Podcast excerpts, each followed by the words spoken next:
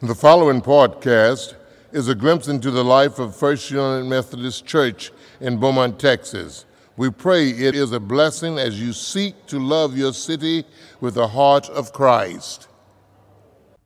Holy God, as we sit in this holy space,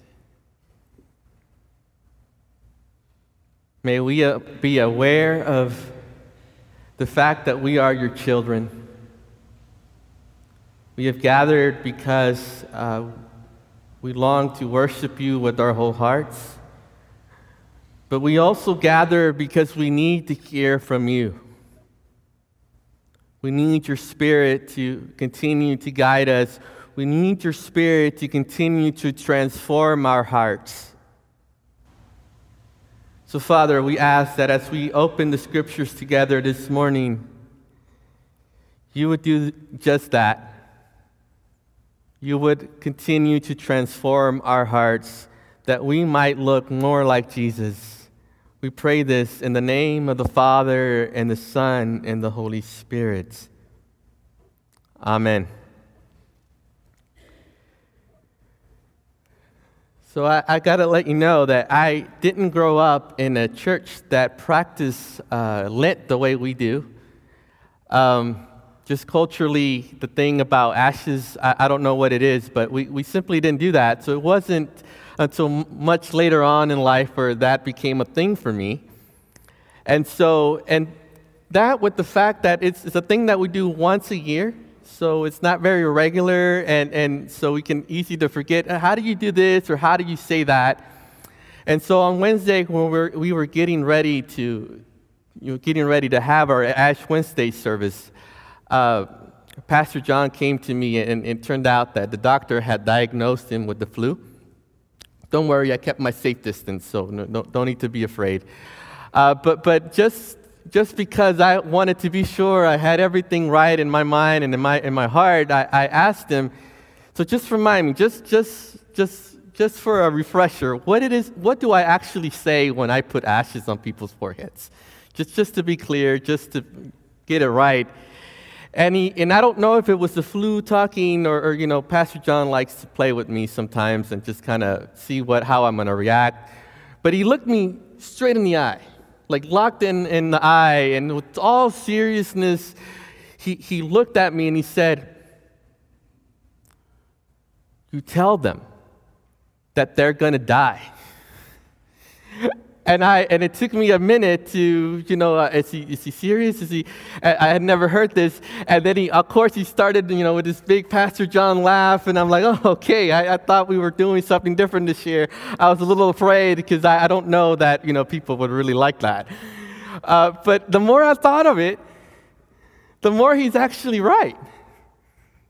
Every, you know, this Wednesday, uh, I had the opportunity to mark about 50 or so of our wonderful, lovely, intelligent, beautiful church members, one after another, tell them, From dust you came, and to dust you shall return. And, and that's just a sacred way of reminding each other that we are going to die. And what I found very, very, you know, maybe troubling about this whole thing is I'm learning these practices myself is that nowhere else in the world is this a sacred thing. I mean, nowhere else. I mean, imagine if you're in the mall and you have your Macy's bag and your Dillard's bag or whatever kind of bags that you get when you go to, when you go to the mall. And you know those folks that are always trying to sell you things in the middle of the mall, right? That you got, hey, you got curly hair. I have this thing for curly hair. And they're up in your face trying to sell you things for curly hair. And you're like, no, man, I don't have curly hair or, or the robot that is like a monkey ninja robot that's supposed to talk on its own. All kinds of crazy things that they try to sell you when you have, you're just trying to get from one point to the other. Imagine if suddenly one of those was like, you know, somebody trying to ask you on your forehead to remind you that you're going to die, and they just show up in your face and you say, You're to die. Let me, sh- let me just get some ashes on your forehead. That would be insane we would be backing away, you know, calling security or getting our pepper spray ready. I mean, nowhere else is there that a sacred rhythm. And yet, Scripture reminds us, even in the Psalms, of this truth that, that for most of us, me including, it's hard to accept. The Psalms say often that life is fleeting, that life is like the evening shadow, that it's like the grass that withers. And I gotta tell you that that's not my favorite thing to think about. And I, I probably can assure you it's not your favorite thing to think about. But yet, it is at its very core the thing that we ought to trust God the most about.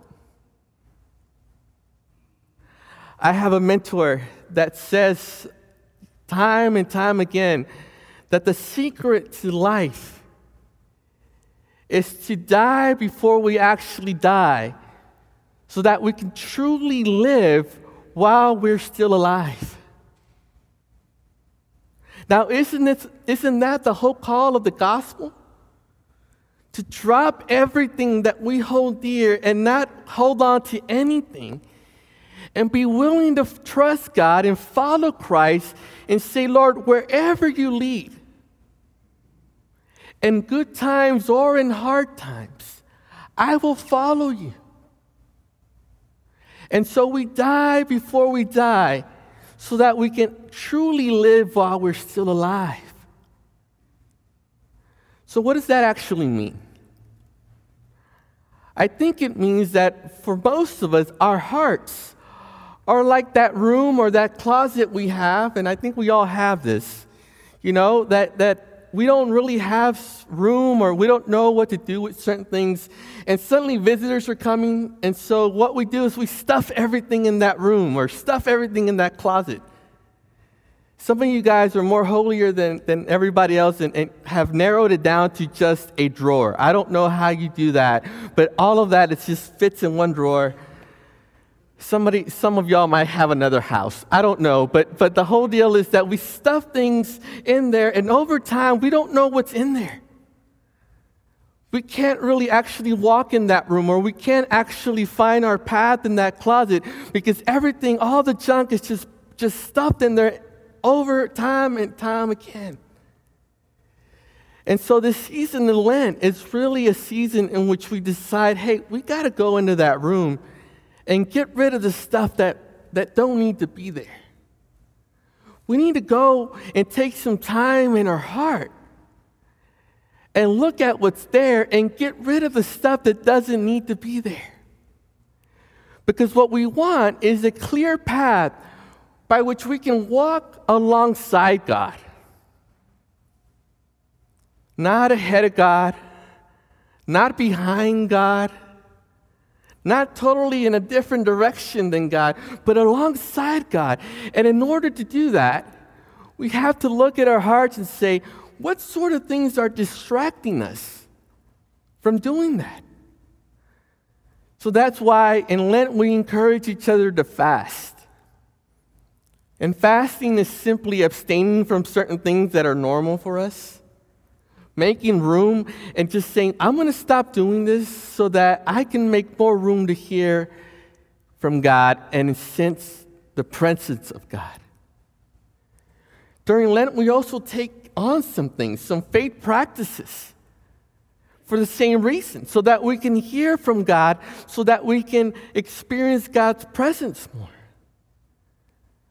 It's just simply going into that room and going into our hearts and saying, there are some things that I, that I need to get rid of. I need to declutter my heart so that I can sense the presence of God in my life more. It's learning to die before we die so that we can actually live while we're still alive. Now, here's the thing that I'm learning about Lent. The thing that I'm learning is that this is the kind of death that you can't do alone. Think about that.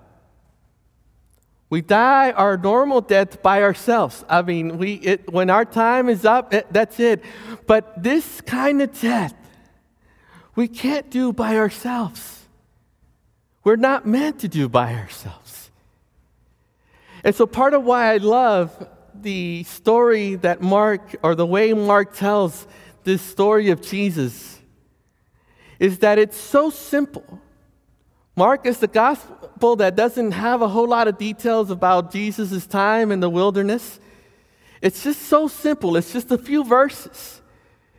And yet, in its simplicity, we can see that Jesus wasn't alone during this time.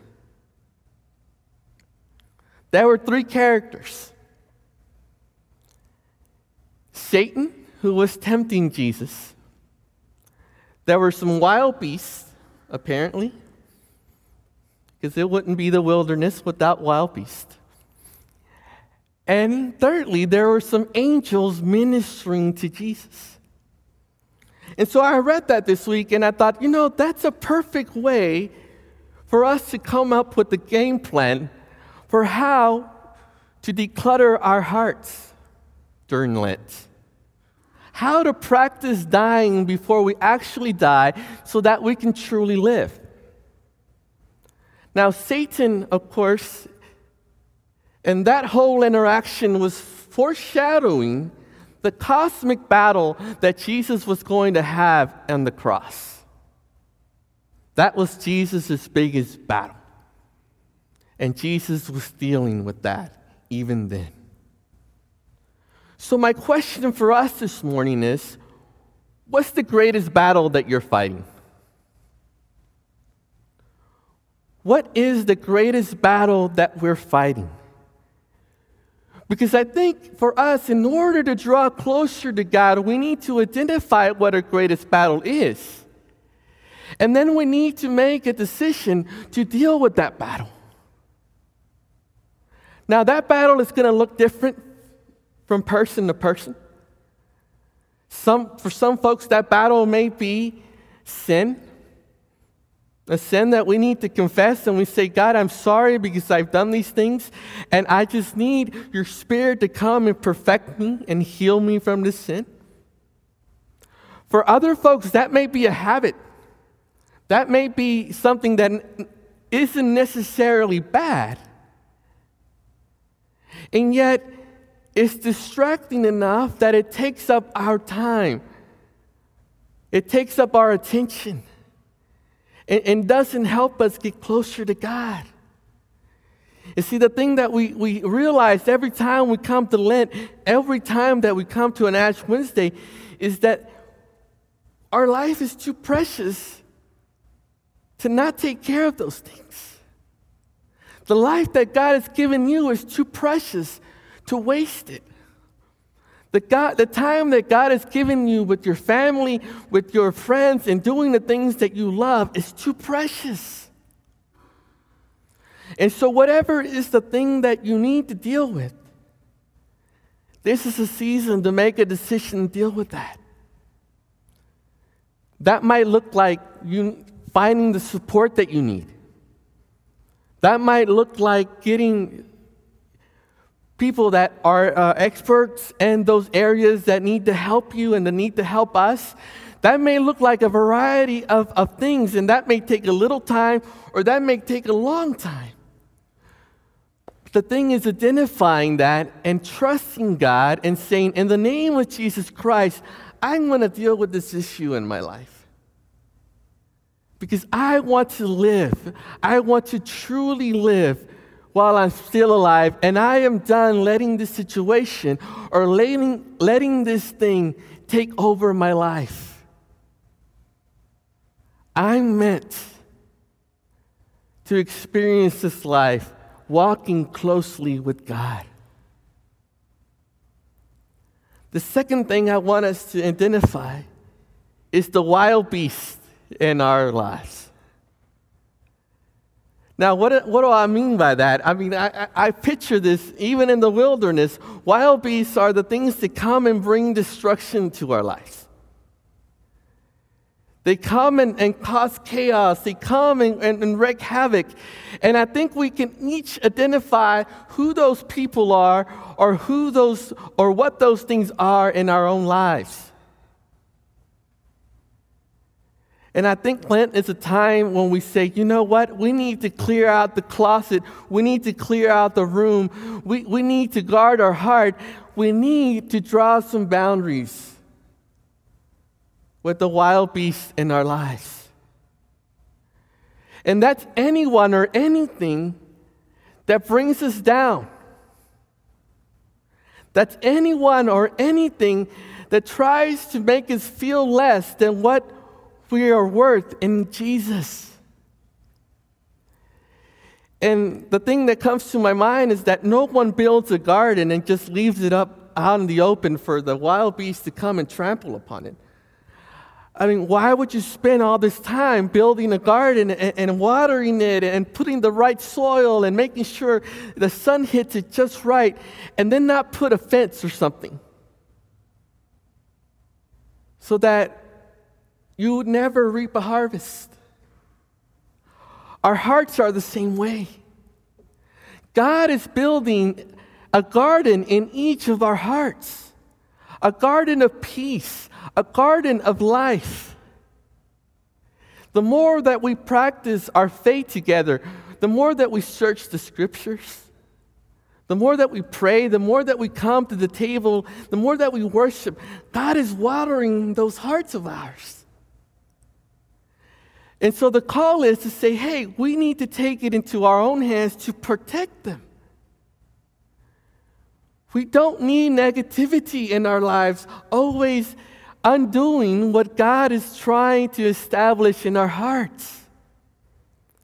And so, as hard as that is, for some of us, that's going to mean we, we, need to, we need to say to some friends, maybe even some family members, hey, I love you, but this relationship isn't doing anything good for me. I care about you, and you are a special in the eyes of God. But every time we get together, I end up feeling angry, and I end up feeling frustrated, and I end up feeling all kinds of things. And I know that that's not what God wants for the both of us. It's time to set the boundary because it's really hard to truly live. It's really hard to get close to God if there is something or someone constantly pulling us away. It's time to set boundaries. And the third thing the angels. Who are the angels in your life? Who are the people that minister to your heart? Because we have those too. We have the people that, that speak words of life in, to us. We have those people that encourage us. We have those people that remind us time and time again that we are special to God. And I would, I would argue this morning that if we are reminded of that truth constantly, we're more likely to live into that truth. If we're constantly reminded that God loves us, if we're constantly reminded that God is with us, that we're constantly reminded that God has everything under control, we're more likely to live into that truth. So, friends, just like we need to set boundaries over the things that are destructing us, we need to gather like a mama hen, right? We need to gather these angels and say, I need you. Be specific, don't be shy. I've told several of you in these uh, uh, last few days and weeks that have told me about wanting to start a small group, uh, about wanting to start a, a, a Sunday school or a coffee or a brunch. I said, go for it. Don't be afraid of rejection. Go out and get you your angels. Go and say to the people that you know will speak truth into your life, let's go grab a coffee. Let's go get a bite to eat. Let's meet regularly. And that might be weekly, that might be monthly, that might be all different kinds of rhythms and patterns. But don't let that slip from your grasp. I am reminded of John Wesley's words in his sermon, A Catholic Spirit. He was talking about a Christian who is invested in his congregation. And he says this about that kind of Christian. He says, These particularly, he watches over in love as they do over his soul, admonishing, exhorting, comforting, reproving, and in every way building up each other in the faith. These he regards as his own household, and therefore, according to the ability God has given him, naturally cares for them and provides that they may have all the things that are needful for life and for godliness. Friends, it's up to us to look into one another's eyes and to say, You are my household. You are my angels. I need you. I cannot practice this pattern of dying before I die so that I can truly live without you. I can't conquer my hardest battle without you. I can't set these boundaries so that the wild beasts of my life don't constantly come and discourage me without you. And friends, as we gather in the name of Christ at this table in which we are reminded that we are all equal in the sight of God, that we are all loved, that we have everything we need in this life. We say this time and time again because we need to be reminded again. Let us press into this call to not walk this season of our lives alone. To stop letting shame and fear and worry isolate us even to the corners of our community. Yes, it is possible to be present here and be isolated. And I, and I say to you, with all the love of Christ that I have to offer, stop doing that. Let's meet at the center. Let's meet at the center of God's heart. Because I promise you, there is more healing to be had in the center when we are all together. There is more life and more joy to be shared in the center when we all come together. There is more than we actually need. There is abundance. So, no matter how long or how far we've come doing things our way, in the name of Jesus this morning, I want to say, you're not meant to do this alone. I'm not meant to do this alone. Christ invites us to his table to be reminded that this whole thing is meant to be done together it's meant to be done in the center of God's heart, where there is healing, there is true joy, there is true peace, and all the kinds of things that God wants to our gardens to bear fruit of. In the name of the Father, and the Son, and the Holy Spirit. Amen. Thank you for listening to our podcast. If you would like more information, please visit our website at www.lovebeaumont.com www.thebridgeofhope.com.